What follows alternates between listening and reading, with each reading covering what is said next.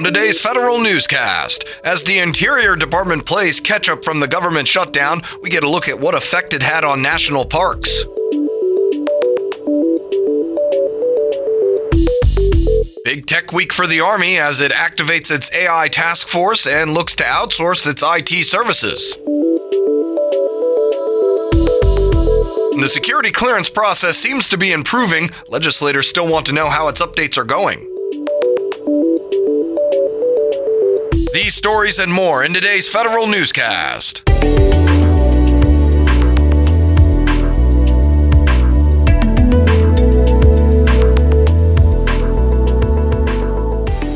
To today's episode of the Federal Newscast. I'm your host, Eric White. The Interior Business Center had more than 2,000 payments waiting to go out to its vendors after the 35 day partial government shutdown ended. The shutdown also interrupted about 400 payments the center expects to make to vendors on behalf of other agencies. It started paying contractors back on January 29th and will process and pay new invoices as they come in. It looks like the National Park Service lost between 10 and 11 million dollars during the partial government shutdown. The Hill reports an internal email sent to NPS staff suggests it had a detrimental effect on worker morale. Attorneys are also investigating if it was legal for Interior to use rec fees to pay for maintenance and trash collection. The Census Bureau joins a growing number of agencies offering a bug bounty program as it gets ready for the 2020 population count. The ramped up security comes after Ron Jarmin, the Census Bureau's deputy director, had warned of the threat of a disinformation campaign during the 2020 count. The Department of Homeland Security is working with the intelligence community and the private sector to provide census specific cybersecurity. The Centers of Excellence IT Modernization Initiative is ready to expand. Federal News Network's Jason Miller has details. The General Services Administration wants to create a multiple award contract so every agency can take advantage of the Centers of Excellence approach to IT modernization. GSA released a request for information last week seeking industry input on how they would provide assessment services across all seven COE task areas. These services are considered phase one of the COE, where the agency works with the vendor to identify modernization priorities. GSA is adding information security and workforce transformation as the two new areas for discovery. Comments on the RFI are due February 8th. I'm Jason Miller. Cristina Calvosa is finally losing the word interim from her title as Chief Information Officer of the Federal Communications Commission. After a year as acting CIO, FCC Chairman Ajit Pai names Calvosa as the permanent lead technology executive. She replaces David Bray, who left in August of 2017. Calvosa had been deputy CIO at the FCC for the previous three years and worked at the Agriculture Department before coming to the Commission.